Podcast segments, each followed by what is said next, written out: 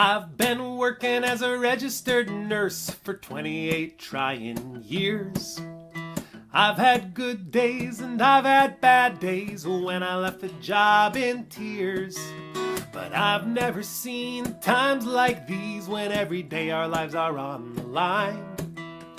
We just come to work here, we don't come to die.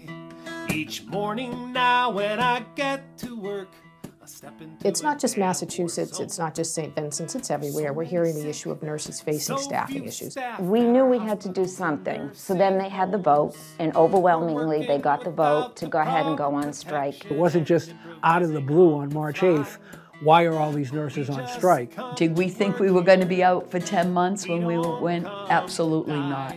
I did what I did going on strike because I was fighting for those patients. What was going on inside the building, and it's it was really it was a spiritual um, experience. We went through every emotion possible during this strike, um, from elation to incredible depression.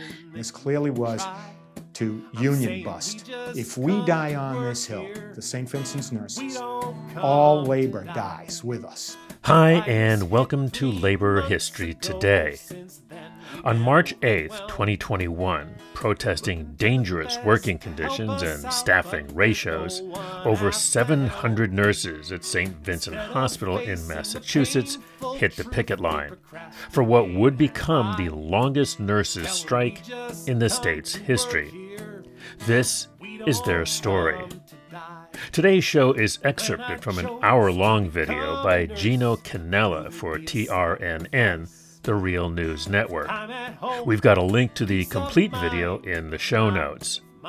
These interviews with the St. Vincent nurses comprise a ripped from the headlines oral history of a ferocious labor battle in the not too distant past that carries important lessons for workers everywhere. And on labor history in two. The year was 1989. At 1:05 in the afternoon, a massive explosion rocked the town of Pasadena, Texas, near Houston. I'm Chris Garlock. Here's the show. It's nice to know that people care. But to do our jobs and protect ourselves, we need action from on high. Cause we just come to work here we don't come to die. And if it's your direction that I risk. It. On March 8, 2021, over 700 nurses at St. Vincent's Hospital in Worcester, Massachusetts, represented by the Massachusetts Nurses Association, hit the picket line and started what would become the longest nurses' strike in the state's history. At the center of the strike at St. Vincent's Hospital, which is owned by Tenet Healthcare, a Dallas based investor owned healthcare giant, were concerns about working conditions and staffing, specifically, a nurse to patient ratio that nurses say make it difficult to provide safe and sufficient care to every patient. The strike officially ended on January 3, 2022. The struggle continues for healthcare workers at St. Vincent and around the country, but there are many enduring lessons to learn from this historic strike. This is an oral history of the St. Vincent strike told by the people who lived it. I'm Julie Pinkham. I'm the executive director for the Massachusetts Nurses Association. I'm a registered nurse by background. Started my career out here in Worcester at UMass and uh, ended up at the Brigham and subsequently at MNA, and I've been there almost uh, probably close to 30 years now it's not just Massachusetts, it's not just St. Vincent's, it's everywhere. We're hearing the issue of nurses facing staffing issues. We have this just in time staffing, and there's this casualization of the workforce where you want everybody sort of part time or per diem so you can sh- push them into a slot as you need it, but not otherwise there. Whereas previously you would have a lot more full timers, which gave you the luxury of continuity at the bedside generally i always find that management tends to use the word flexibility. And you know the, the converse of flexibility for management usually is uh, control. Uh, we want to the control of determining when and if something happens. But ultimately it's the nurse that's taking care of the patient and it's him or her that's licenses on the line and their decision making um, and they, they really are the experts right there to know whether or not they can achieve the outcomes that they need to with the patient population based on how sick they are and how much resources they need of each other to make that happen. Um, management would you know, like to to make it as slim and as as they can because its resources means more pay. Having people staffing, you know, is more money out of their pocket. Um, but at the end of the day, it's the it's the difference between patients doing well and not doing well. People don't go on strike because they feel like going on strike. They go on strike because they see no other opportunity to resolve the issue otherwise. You know, we don't live in an economy. We live in a society. And if we have to always make decisions as right or wrong or important or unimportant on whether or not how it affects Wall Street or the economy, that's not the most important thing. The most important thing is how we all live together, right? And our what we do as a group and the labor movement and how we support each other and realizing and teaching our folks that we live in a society, in communities. Those values, those understandings are the ones that are the most important every time. My name is Amy Albani, um, and I'm a nurse working at the um, Progressive Care Unit at St. Vincent Hospital, and I've been there for 17 years, well, almost 18 years now. We were short of help prior to COVID. Um, and then during COVID, um, we lost like about 100 of our employees to area hospitals. And for um, better staffing was one of the main reasons, actually, during COVID. And they weren't being replaced. As a matter of fact, Tenet was furloughing nurses in an attempt to save money, and we desperately needed them at that time. We knew we had to do something because of all this going on. And, and my unit, after COVID, my unit got somewhat better as far as help goes. It was other areas in the hospital that were really bad. And we're a union, solidarity. So we knew we had to get better staffing because this contract was going to go on for three years or so. So now was the time. And they were getting nowhere. The negotiation committee was getting nowhere with the hospital when it came to staffing. Um, so we decided, well, we're going to have to push it and go for a vote. And my vote automatically was yes, because you know, you're put in a moral dilemma when you're short of help. You don't know who, which person should you see first, you know, and you know that if something happens, you're to blame, no matter what the situation. So then they had the vote, and overwhelmingly they got the vote to go ahead and go on strike. And I really don't think that this is going to be the first pandemic that we're going to go through. And so we have to be prepared for the next one. We have to look out for the nurses coming after us. To me, there wasn't a decision. If they weren't willing to budge, we couldn't, we had to stand up in force what was going on inside the building. And it's, it was really, it was a spiritual um, experience as well because so many people had to kind of get out of their comfort zone and do things that they probably never would have done like at the meetings like you know they were at their wits end and they would have to get up and speak and tell people things that they probably never would have wanted people to know and and just it was humbling it, it was it was really something being in this experience it, it really was i do think what we did do is the length of the strike for one thing brought a lot of attention to this strike and the fact that there is a problem with staffing in the hospitals. And it's not just the nurse's problem.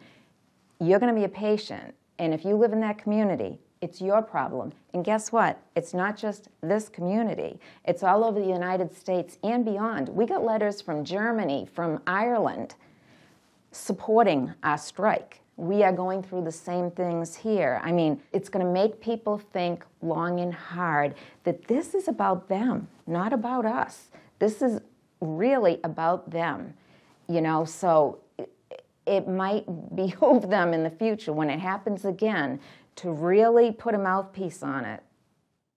My name is Carla LeBlanc. I'm a registered nurse at St. Vincent's Hospital. I work in the float pool. I became a nurse because my mother was really sick. My mother was really sick, and I went back to school when I was in my 30s and became a nurse, um, inspired by my by the you know care that was given to my mother and the care that and the and the and advocating for my mother. You know, and advocating for her made me realize there was something missing in nursing to some degree. And when we were planning on going on strike, and during the strike, a lot of different people from a lot of different places on social media, in the newspaper, um, nurses that continued to work inside the hospital, crossing the picket line. Um, even I think Carolyn Jackson, to some extent, was saying, were saying, you know, that it was irresponsible for us to do that. Irresponsible for us to do it during a pandemic. It was, um, you know, that we're violating our oath and and and and trying to guilt us into doing, to giving in and my thought of that, and my thought from that from the very beginning, was my oath, even the Florence Nightingale oath, is to elevate nursing. And I'm not elevating nursing to take a pay raise over having better ratios. And I did what I did going on strike because I was fighting for those patients. I was fighting for better working conditions for me to take care of those patients under.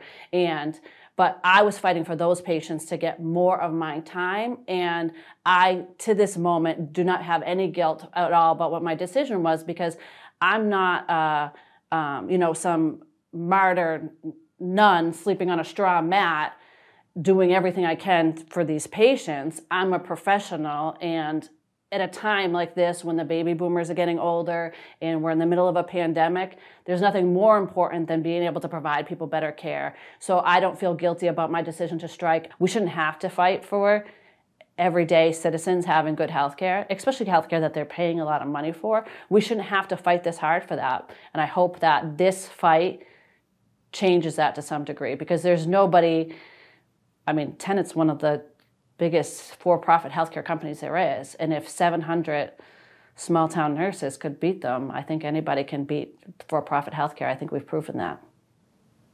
I'm hoping. David Schildmeier, Director of Communications for the Massachusetts Nurses Association. Communication is key. A lot of that work, too, you, was public work. So whenever we did the petition, we did a press release about it.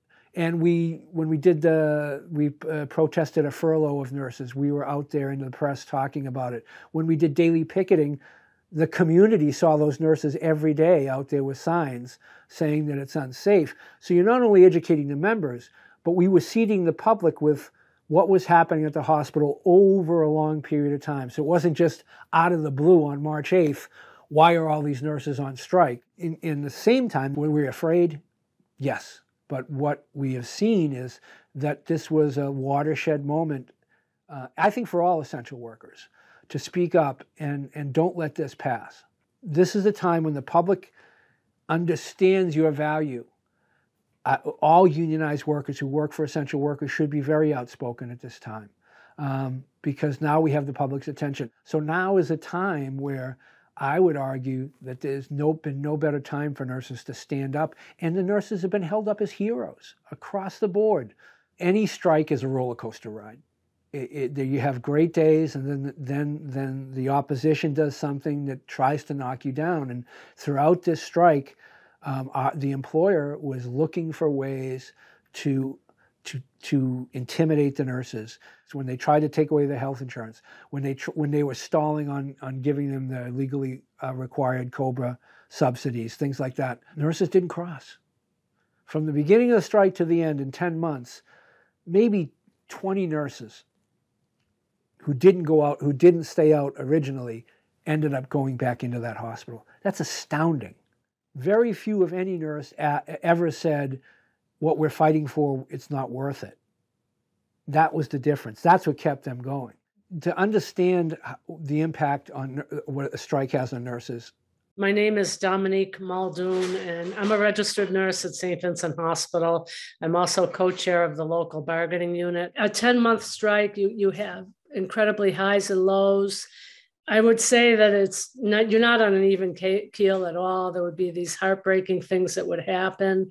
We went through every emotion possible during this strike, um, from elation to incredible depression to you know when we thought that we would have there were several times we thought we had uh, uh, a chance to make a, a deal to get back in that building and then it didn't happen. It's like this incredibly your hopes are so high and then they come crashing down when the, it falls through or also we had so many life events on the line. We had babies born. We had we had deaths that happened on the line where you know someone's spouse had died um, terrible diagnoses and then we hit you know we had joyful events. We had the whole community come out and support us and legislators and we held each other up during the low points and even during the high points but you know that's what it was really was um, you'd have a day where you just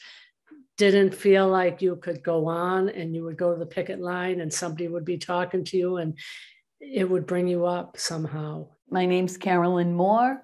Um, I've been a nurse at St. Vincent's for 43 years. I work in the endoscopy unit right now, but I've been in several areas throughout my career. Did we think we were going to be out for 10 months when we went? Absolutely not. We thought that this was a, a strong issue. We thought that it was a, the right issue um, for the community, for the nurses caring for patients, and for the patients, number one. You know, being a committee member, um, when I walk out on that picket line, I feel like part of my job is um, helping the nurses that are out there keep everybody uplifted. They're doing the right thing. We're staying strong together. St. Vincent Hospital is a community hospital. It is not a big business. They're turning it into a big business. They're taking the heart and soul out of that hospital. And that's what hurts so much to many of us. I grew up in Worcester. I was born, raised in Worcester. My kids were born at St. Vincent Hospital. My parents died at St. Vincent Hospital, cared very nicely. I mean, it it's our hospital. And that's what hurts so much. That's what hurts me. I can't go somewhere else, you know? Most of us that work there have been there. We have a lot of longevity. Not many hospitals have that. You know, nurses move from here to here, what works best for them. But uh, most of the people at St. Vincent Hospital aren't there for money and aren't there for the glory. It's hard work there. And we're fighting a big company, Tenet Healthcare. They're horrible. We can use less staff, have more patients, get paid more. This is how I feel that these companies are looking at it. They're making a profit. They want the profit and they're taking it from the patient's care to make their profits. And, and it's, it's just like being a parent with a child. You know, you want the best for that child and you have to give the best that you can. And if you're a nurse at the bedside and you're not giving that care the best that you can, it's very sad. Very sad. Nursing is a wonderful career. It's a great career.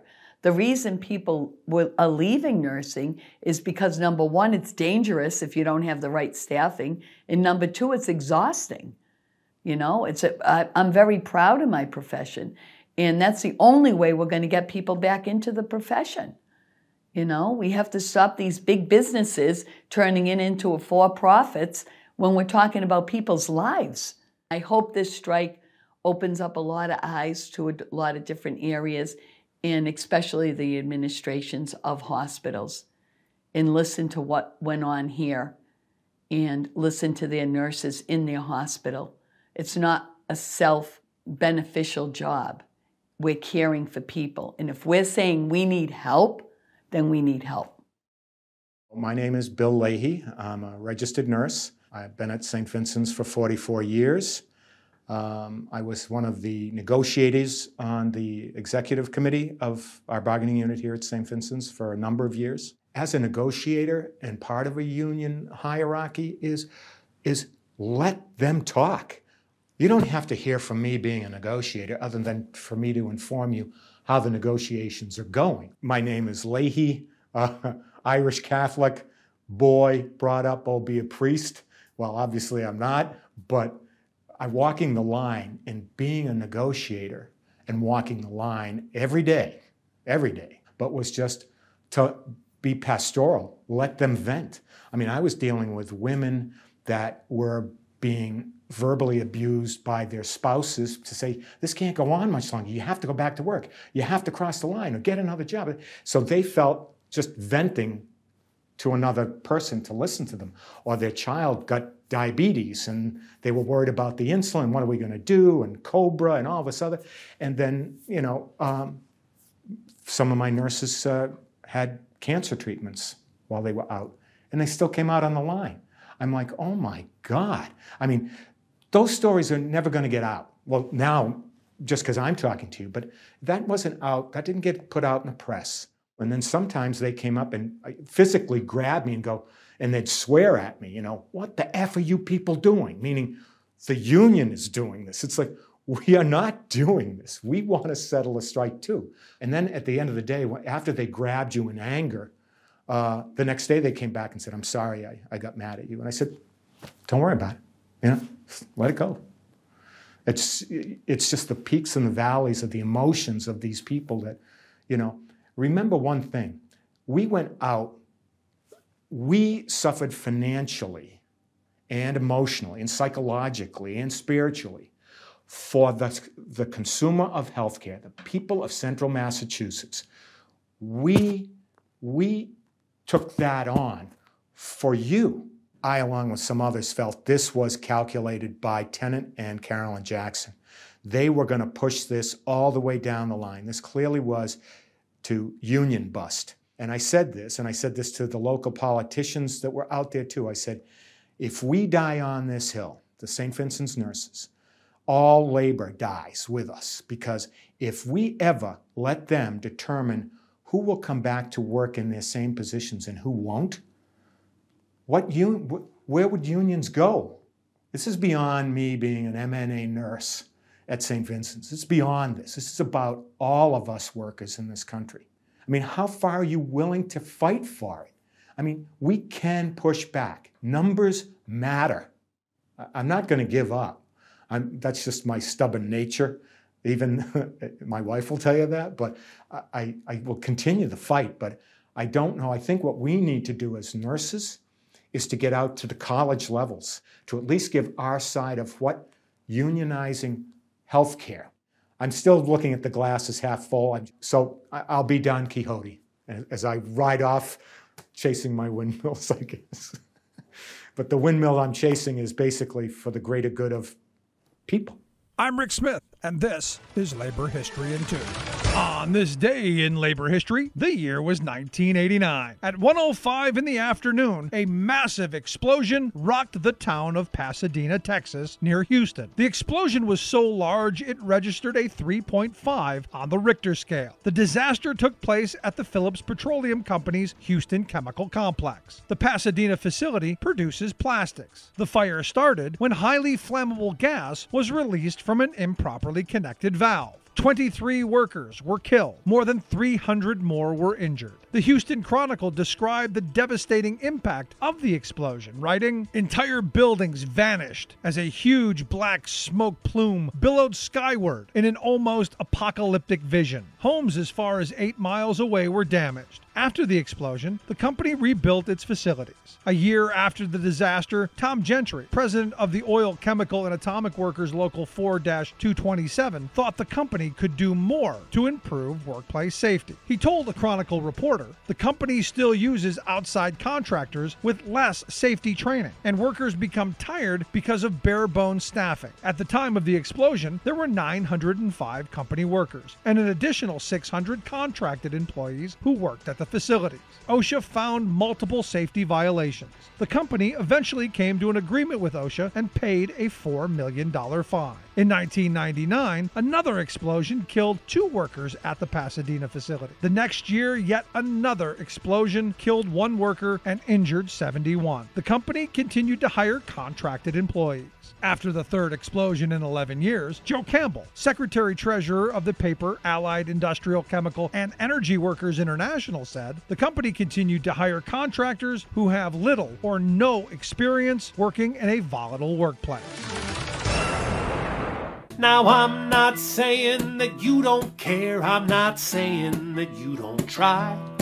I'm saying we just come to work here, we don't come to die. That's it for this week's edition of Labor History Today. You can subscribe to LHT on your favorite podcast app. Even better, if you like what you hear, and we hope you do, like it in your podcast app, pass it along, and leave a review. That really helps folks to find the show. Labor History in Two is a partnership between the Illinois Labor History Society and The Rick Smith Show, a labor themed radio show out of Pennsylvania. Very special thanks this week to the Real News Network. We've got a link to their complete report in the show notes. Help TRNN continue producing radically independent news and in depth analysis by following them and making a small donation. Find out more at therealnews.com.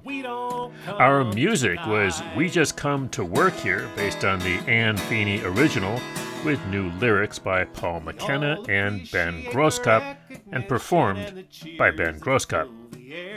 Labor History Today is produced by the Metro Washington Council's Union City Radio and the Cal Kalmanovitz Initiative for Labor and the Working Poor at Georgetown University.